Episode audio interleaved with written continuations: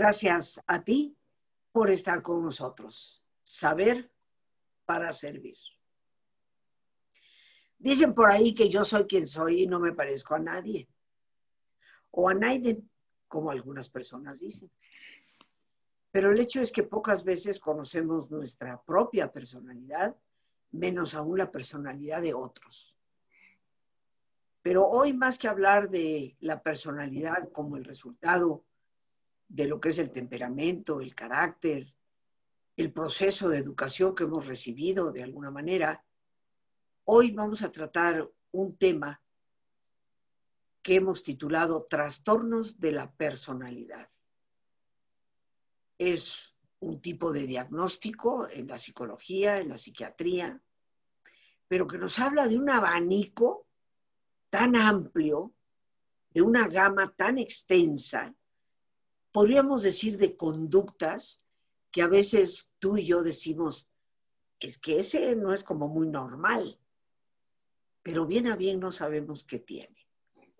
¿Y quién mejor para hablarnos del tema que nuestro gran amigo, el doctor Gerard Wash, médico, especialista en psiquiatría? Él también es homeópata, acupunturista, pero hoy desde la psiquiatría nos hablará de qué son los trastornos de personalidad. Gerard, primero que todo, bienvenido. Muchas, muchas gracias por traernos este tema que desde mi perspectiva siempre resulta ser un tema eh, apasionante, diría yo. Muchas gracias a ti, Rosita. Y... y hoy tocamos un tema que a mí en lo personal me resulta apasionante, porque a veces decimos, es que fulanito o perenganita tiene una personalidad rara, pero los trastornos de personalidad nos hablan de cosas mucho más serias que simplemente decir, tiene una personalidad medio rarita. Cuéntanos, ¿qué son los trastornos de personalidad? Si me permites, como siempre, voy a empezar hablando un poco de terminología, de palabras, de términos.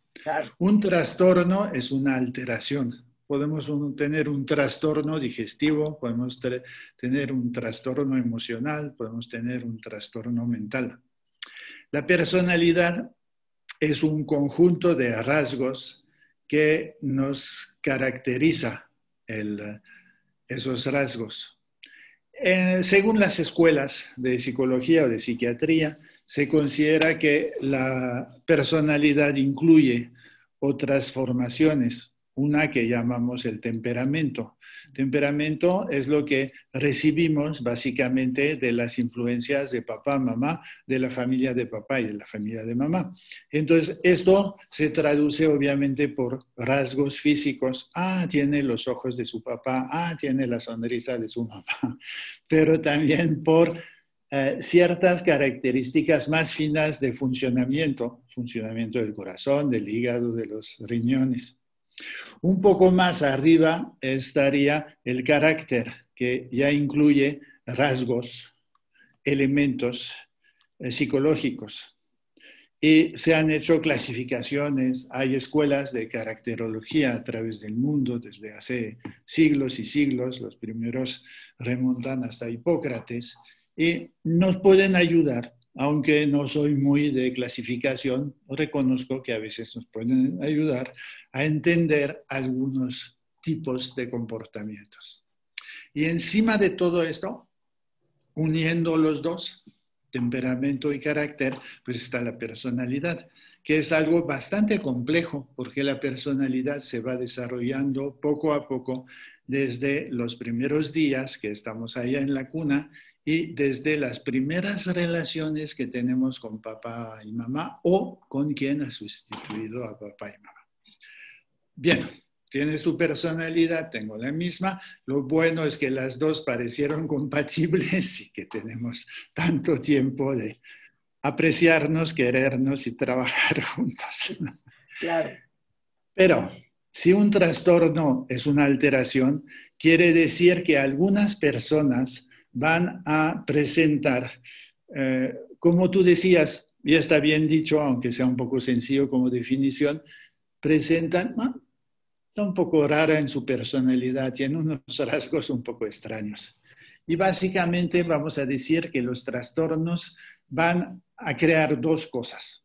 O una rigidificación, las cosas se ponen más tensas, más duras y poco flexibles y poco adaptables. Entonces decimos, vaya personalidad tiene este, esta persona, ¿no? O bien una desorganización y puede ser más impresionante todavía, porque de repente vemos que la persona está, pues ya no está aquí, decimos está media loca, está medio loco, y a veces es un poquito más que medio.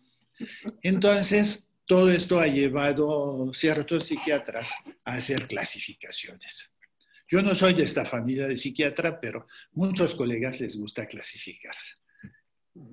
Claro, si clasificas, rápidamente tienes aquí, ah, aquí tengo tu etiqueta, ¡ping! Te la pongo en la camiseta y ya te tengo identificado.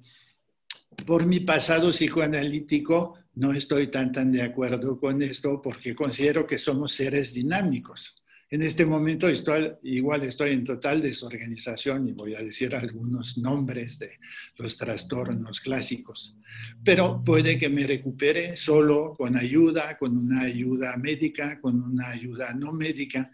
Y esto es lo interesante, pensar que nuestra personalidad es una construcción siempre en movimiento, yo digo que somos seres fluctuantes, como las olas del mar.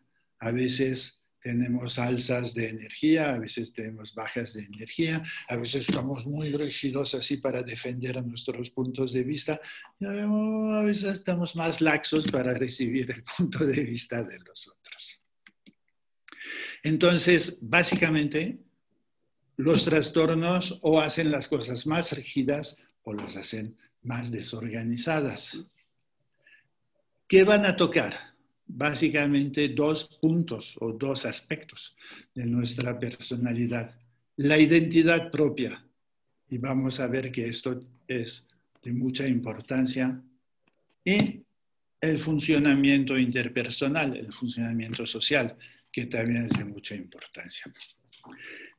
El trastorno quizás más mencionado, que realmente es de mucha importancia, se le llama trastorno limítrofe, porque nos muestra que la personalidad, que la persona está como en el límite. ¿Límite de qué? Límite de estar aquí o límite de no estar aquí. Límite de tener un pie en la realidad o un pie fuera de la realidad. Por eso se le ha llamado limítrofe. Yo, creo, Gerard, si me permites, eh, tal vez eh, hiper simplificando, para que nuestros amigos nos entendamos.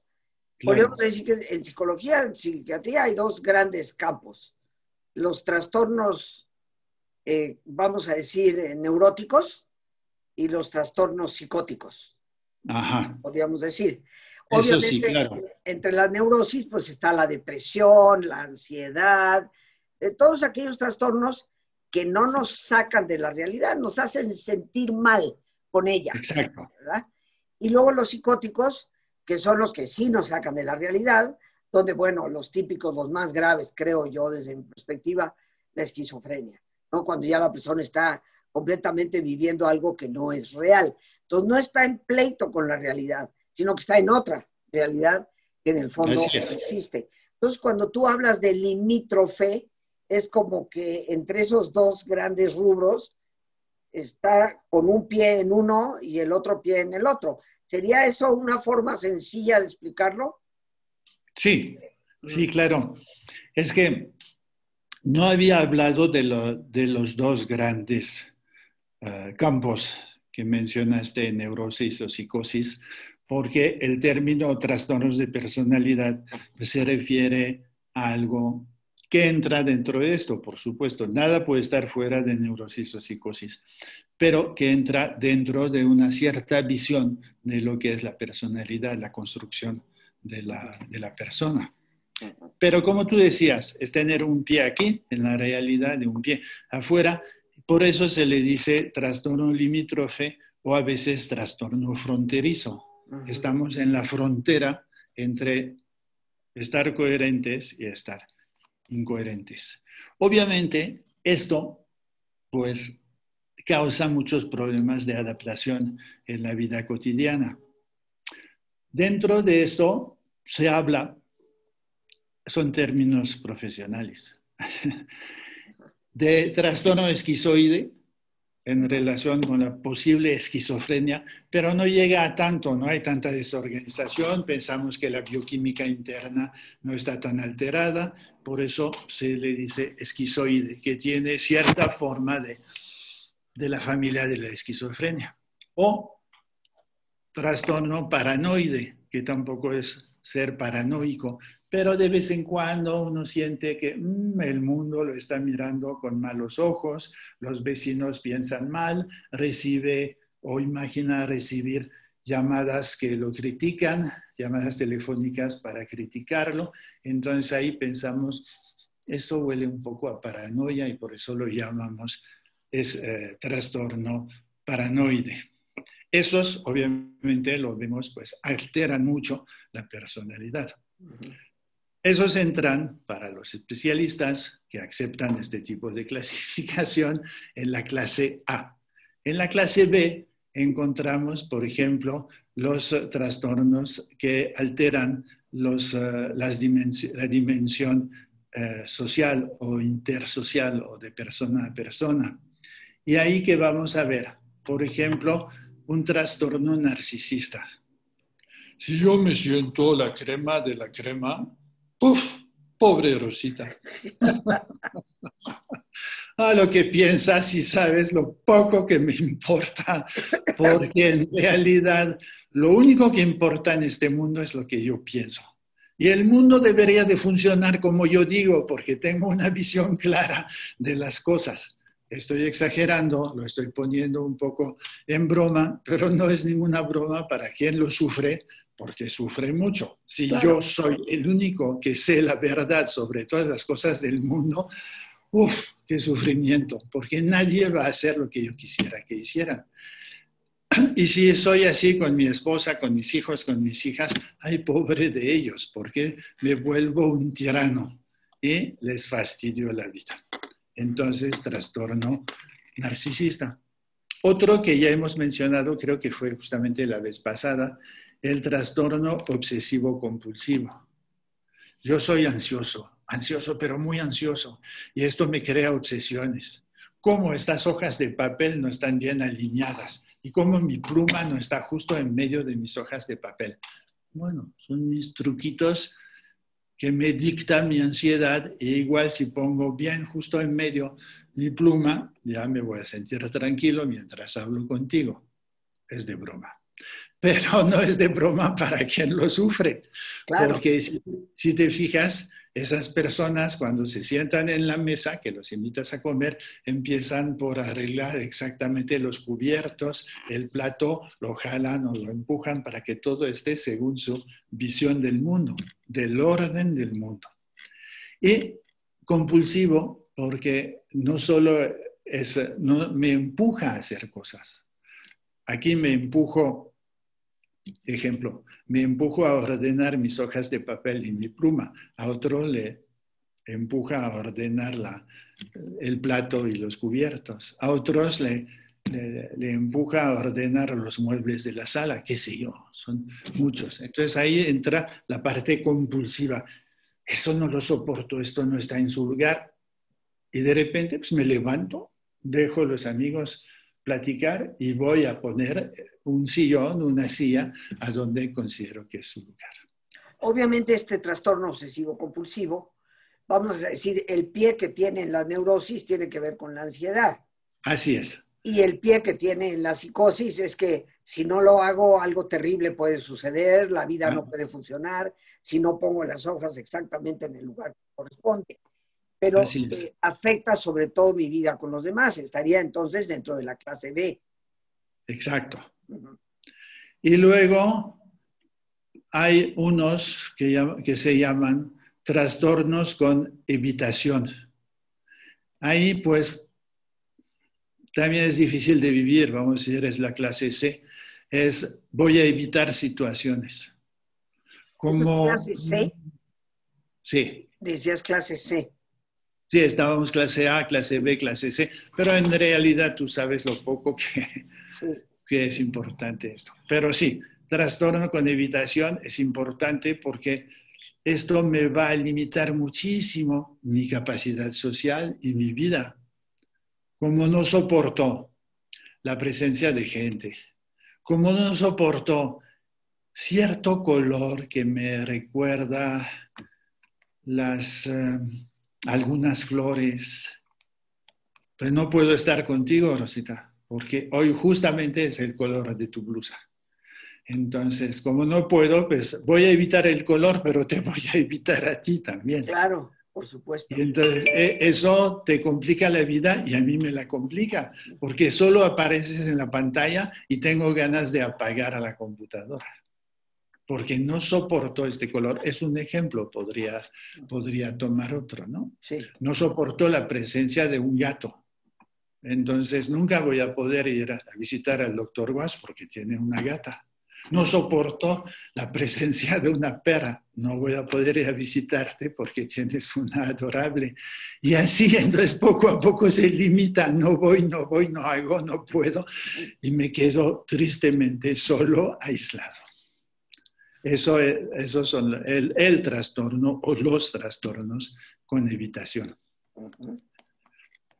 Y mira, hay más, pero no veo mucho interés de multiplicar la lista, yo creo que ahí tenemos tres grupos que ya nos dicen por dónde puede ir la, la situación. Ahora bien, un trastorno de personalidad sin atención puede que, eso se dice clásicamente, que con el paso del tiempo va a tender a disminuir, pero es muy relativo. Entonces, más vale darle atención y cuáles son las atenciones que requiere un trastorno de personalidad. Uno, obviamente, una atención de psicoterapia, donde voy a ir con alguien, le voy a contar lo que siento, le voy a contar lo que hago, le voy a contar lo que dejo de hacer y a través del diálogo, y ahora digo más, pero básicamente a través del diálogo, es la base de toda psicoterapia, voy a poder quizás relativizar las cosas. Hay muchas formas de psicoterapia. La clásica, clásica de referencia que viene frecuentemente a la mente es Freud y el psicoanálisis y las derivadas del psicoanálisis. Pero, y yo digo, gracias al cielo, no todas son así, porque el psicoanálisis te deja hablar, hablar, y esto es bien importante, pero hay otras que te movilizan, te dicen, haz esto, imagina esta sensación, pon esta silla frente a ti y dialoga con, con la otra parte de ti que vas a sentar simbólicamente en esta silla. O hay las eh, psicoterapias de inspiración raiciana, donde se valoriza el flujo energético en el cuerpo, la respiración, liberar las tensiones a nivel de los ojos, del cuello, de los hombros. En fin, hay todo un, hay todo un programa para esto. Sea la cual sea, la parte psicoterapia para mí es indispensable.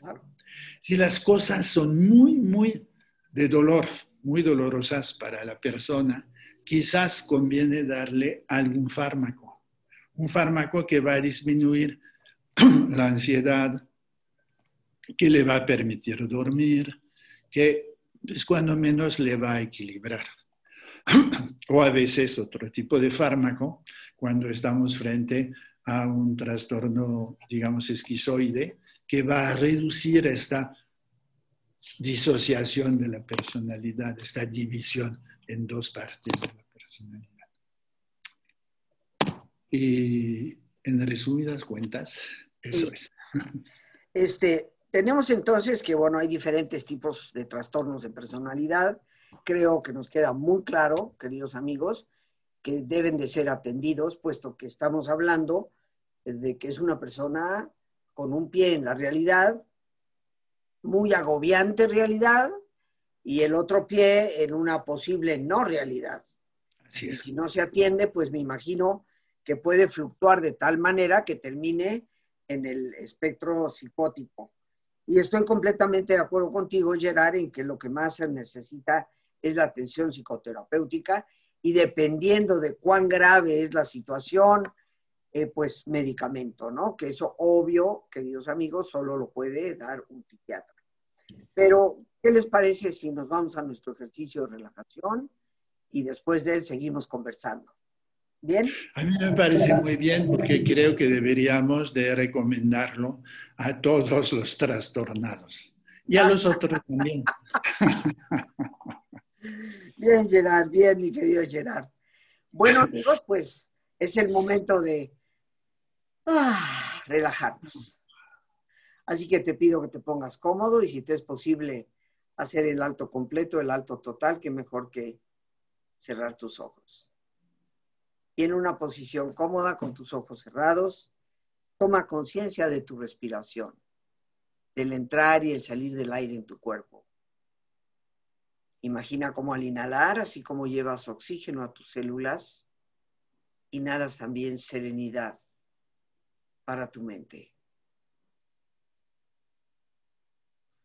Al exhalar, así como tu cuerpo se libera de toxinas, imagina cómo en ese aire que sale te liberas de todas las presiones y todas las tensiones.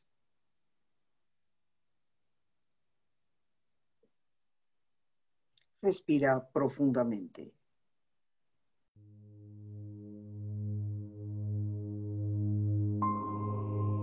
Y relaja tu cuero cabelludo. Todos los músculos que cubren tu cabeza.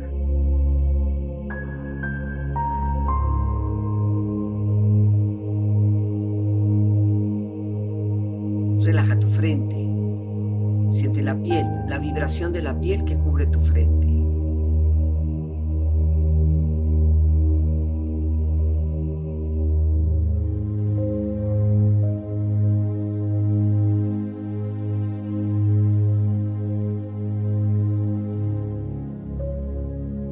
Relaja tus párpados, los tejidos que rodean tus ojos.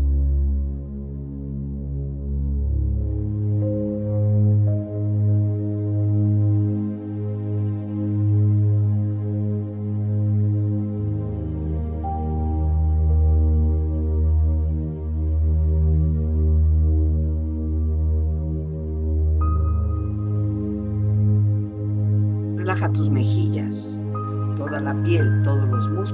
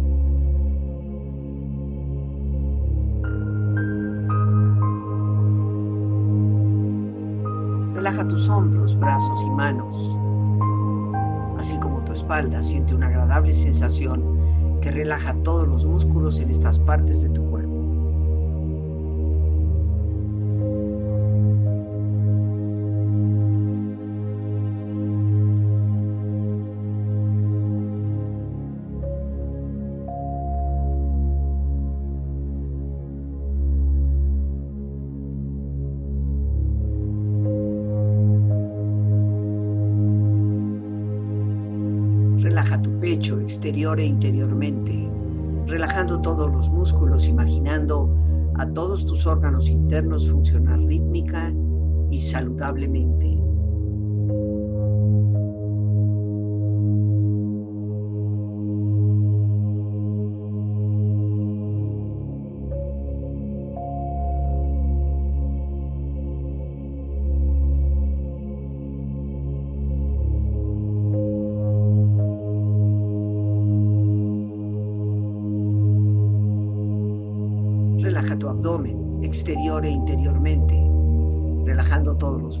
Imaginando a todos tus órganos internos funcionar rítmica y saludablemente.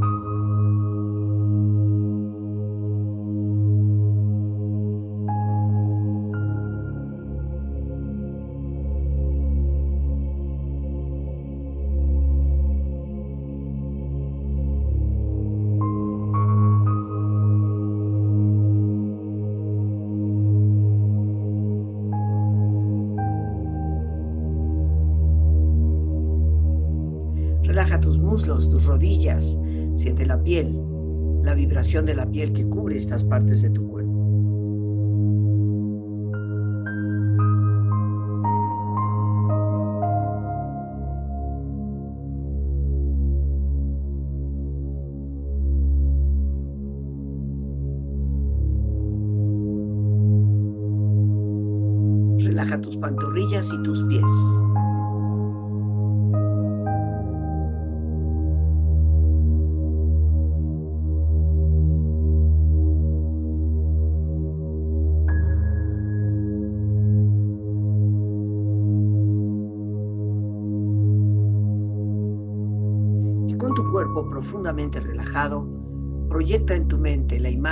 lugar ideal para el descanso.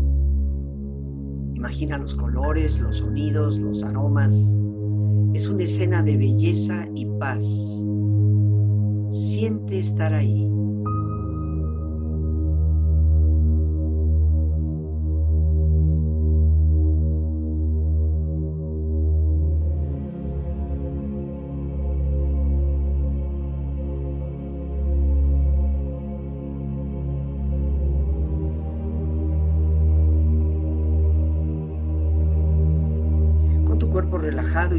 Serena, reflexiona. Todas nuestras experiencias se funden en nuestra personalidad. Todo lo que nos ha pasado es un ingrediente de ella.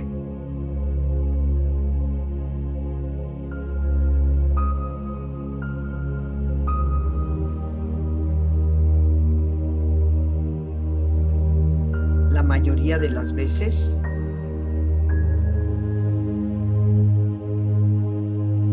nuestra suerte no es sino un reflejo de nuestra propia personalidad.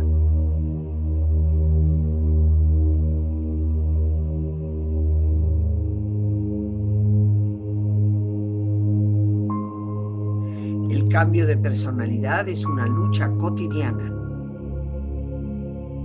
en la que uno se revela contra su propia determinación de cambiar y quiere seguir siendo uno mismo.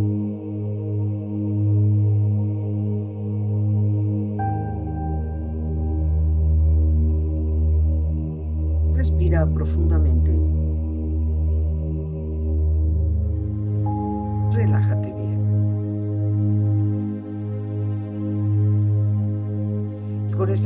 Empieza lentamente a estirarte, brazos, manos, piernas y pies, moviendo tu cuello, bostezando si lo deseas, haciendo que tu cuerpo retome su nivel de actividad habitual, hasta muy lentamente abrir tus ojos. Ojos abiertos, bien despierto, muy a gusto, bien descansado y en perfecto estado de salud. Amigos, regresamos con nuestro gran amigo invitado, el doctor Gerard Wash, que nos está hablando el día de hoy sobre los trastornos de personalidad. Pero antes de continuar, Gerard, tus teléfonos para que las personas puedan contactar contigo. Lorena, que seguramente los estará ya poniendo en la pantalla. Gracias, Lorena. 55 52 91 3652. Muy bien, ahí está el teléfono. Ok, ¿quieres lo repito? 55 52 91 36 52. Bien, y bueno, sabemos, es, es nuestro psiquiatra de cabecera, pero una de las cosas que siempre me ha gustado enormemente desde que te conocí, Gerard, es que a pesar de ser psiquiatra, a pesar de ser psicoanalista, eres, eres un hombre completamente abierto a, la terapia que se adapta al paciente. O sea, porque lo que hay son pacientes, no enfermedades. Y por eso comprendo perfectamente bien tu renuencia a utilizar tantas etiquetas. Nos sirve para adquirir conocimiento simplemente, pero nunca podemos etiquetar a nadie de una forma o de otra. Tenemos que ver una serie enorme de, de variables. En estos minutos que todavía nos, nos quedan, más allá de la atención psicoterapéutica, más allá de que en ocasiones pueda necesitarse el medicamento, ¿qué origen tienen los trastornos de personalidad, Gerard? Pues generalmente, sí, como en todo podemos decir, se consideran que hay factores genéticos y ahí sí, pues cuando se busca eh, de un lado de la familia o del otro, es frecuente que se encuentren. Ah, pues sí, había un, un tío abuelo o una prima cercana o lejana que presentaba esto, aquello, lo demás. Eso es. Pero también no sé si debo decir sobre todo, porque los dos están así interactuando, pues factores ambientales.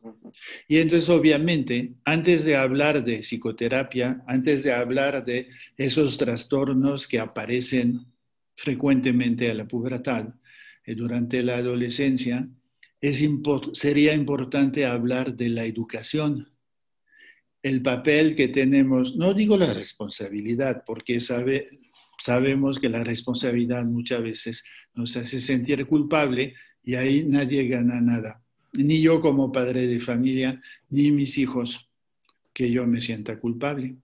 Pero sí, desde muy chiquito, eh, prestar atención a las reacciones de nuestros hijos.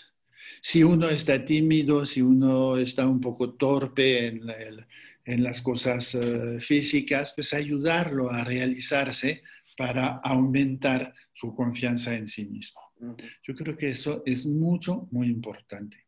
Y también, pues, prestar algo de atención a la manera en que hablamos.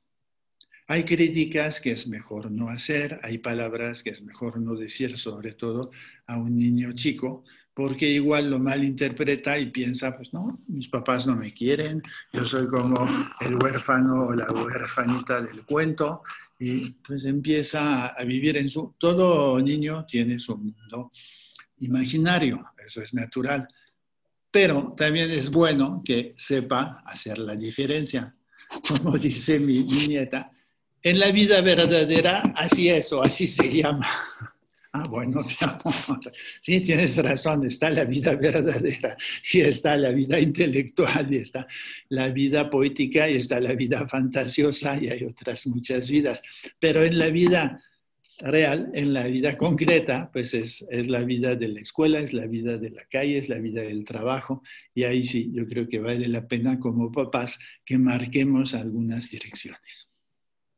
Eh, viene a mi mente, eh, Gerard, y esto para tal vez clarificación ah, de, muchos,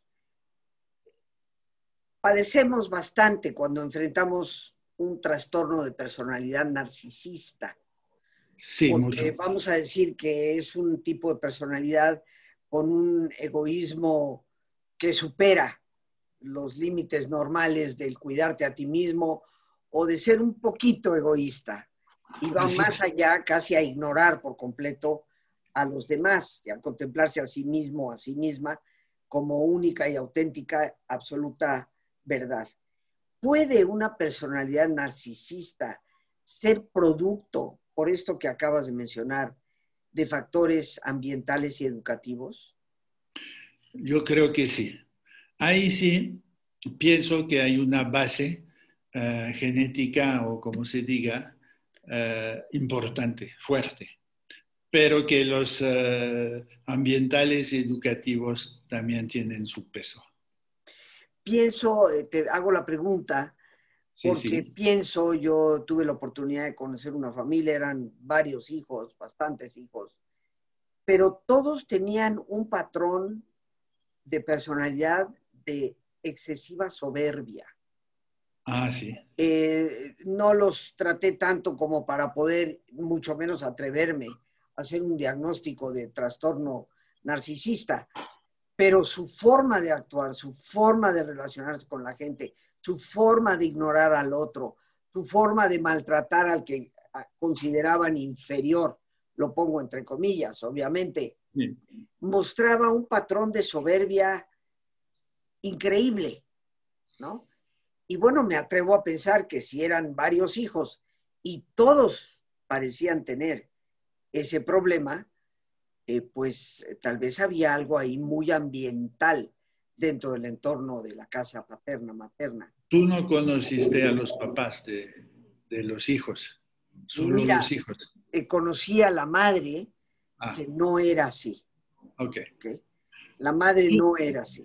Tú sabes, yo, yo frecuentemente pregunto a, mis pacientes, ¿y algo de lo que usted presenta de inquietud, eh, obsesión, compulsión, alguien lo tenía entre papá y mamá? Y frecuentemente me, no dudan en contestarme, sí, mi mamá era muy ansiosa o sí, mi papá tenía esas reglas y sí se ve ahí que puede haber, soy eh, reservado, ¿eh? pero que puede haber un camino que viene desde arriba en, las generaciones. ¿Qué pasa, Gerard? ¿Qué pasa cuando confrontas ese tipo de situaciones y no ves eso en los padres, en ninguno de los dos? Ah, pues mira, podemos pensar que hay cosas que saltan una generación. No era directamente de los papás, pero igual de los abuelos. Pero en cuanto a, lo ambiental o educativo, pues sí, ahí los papás siempre tienen algo que ver, porque fueron los primeros en mostrarnos algo del camino o en darnos ideas o en exigirnos comportamientos. Gracias, Gerard. Pues bueno, nos queda ya poquito tiempo. Yo creo que lo importante aquí, Gerard, si estás de acuerdo conmigo, es que los trastornos de personalidad no se pueden tomar a la ligera. No, no, no, no, no, no, no. Estoy de acuerdo contigo, no se deben de tomar a la ligera. O sea, son eh, un problema que va a requerir de atención. Sí, porque tocan la estructura misma de la persona. Nuestra, persona, nuestra personalidad y lo que hemos dicho, nuestro carácter, nuestro temperamento, son, son los elementos, son las vigas de quienes somos, son nuestra estructura. Entonces, si nuestra estructura está tambaleándose, pues nosotros nos vamos a tambalear en la vida.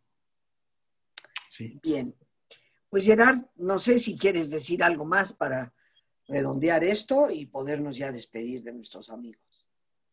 Decir lo que me gusta decir. Si tienen hijos, por favor, quiérenlos mucho, mucho, mucho, porque el amor es el mejor nutrimiento y es el más grande protector de lo que puede pasar en la vida. Ciertamente, estoy completamente de acuerdo contigo. Creo que esta sociedad en la que hoy vivimos, Gerard, con tantísimos trastornos, con tantos problemas de ansiedad, depresión, violencia, son el resultado de una sociedad que no ama, de una sociedad que está ignorando lo que debe ser la familia y lo que debe de ser una familia amorosa, una familia que le dé soporte, apoyo, a sus miembros. Eso es muy importante. Y yo creo que es importante también no dudar en decir te amo, porque siempre se recibe en el corazón. Porque hay familias que dicen, pues sí, es evidente, nos amamos, nos queremos. Y yo digo, sí, es evidente, pero decirlo nunca sobra. Claro. Pues yo te quiero, mi querido amigo. Te quiero. Yo también, mi querida amiga. Y bueno, pues nos despedimos por el día de hoy. Eh, gracias, mi querido Gerard, el doctor Gerard Wash, por haberse hecho presente, por estar en el programa. Muchas gracias. Gracias a ti. Eh, gracias, por supuesto, a Dios por este espacio que nos permite compartir, a nuestra productora Lorena Sánchez y a ti, el más importante de todos. Una vez más, gracias. Muchísimas gracias por tu paciencia al escucharme y por ayudarme siempre a crecer contigo. Que Dios te bendiga.